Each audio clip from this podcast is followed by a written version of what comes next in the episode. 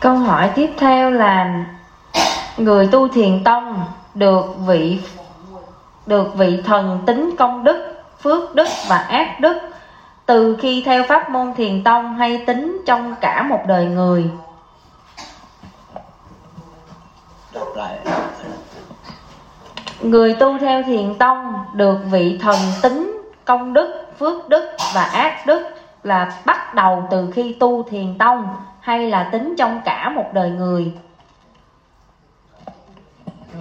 Nó vàng nó vàng. Quá không rõ. Bây giờ cái ý ờ, con con tóm tắt có ý cái đúng không? Dạ.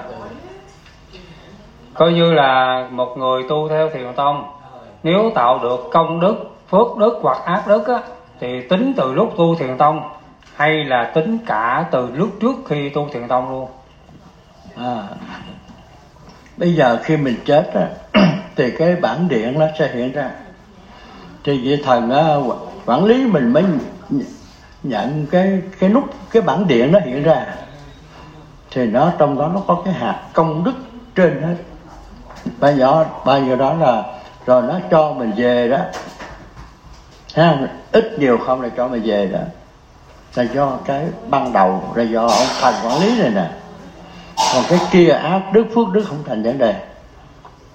Siêu ác đức trừ trừ trừ siêu ác đức là nó không cho về thôi. Chứ còn tất cả bốn là đức này kia được hết. Nhưng mà chỉ có cái ác đức thì về ông thích bởi vì sau cùng phải gặp ông thích ca. Ông thích ca là, là chủ giáo chủ của cái đạo này nè. Đưa về phật giới là phải do ông thích ca sắp xếp cho đi về về lên trên đó, lên tầng bình lưu, ông phải đón, ông đón rồi ông nói, ông dặn gì đó. Công đức nhiều, công đức vô lượng, công đức ít. Ông nói cho từng người rồi ông, mỗi người muốn về thì ông phải cử một vị phật dẫn về, chứ không phải là tự mình vô, về được đâu. Về đó rồi chớ giới cũng đã biết vậy, phải một vị phật. Giống như là thế gian này, mình đi du lịch nước nào, phải có một người dẫn đi dẫn đi cho hoàn thành rồi người ta mới giao. Đó. Thành ra tất cả khi trở về phật giới thì nó có một cái tổ chức rất nghiêm, chứ không phải đơn giản. Chứ không phải nghe người ta nói ờ làm về giải thoát làm cái giải thoát, không phải đâu. Tại ta không hiểu là ta nói vậy thôi. Nhưng mà nó nó ổn một cái cuộc đời người tại làm sao thiền tông nó dạy cái công thức mà tại người ta không có chấp nhận cái này. Ta đâu có dạy mê tín đâu. Mà ta dạy bằng công thức khoa học đâu à. Mà không ai chịu nghe đâu. vì thế mà ông Phật nói đó đã bước vào tu lại bị nhân quả rồi. Cái câu đó, câu này ai dám giải thích cái này? Bước vào tu là bị nhân quả.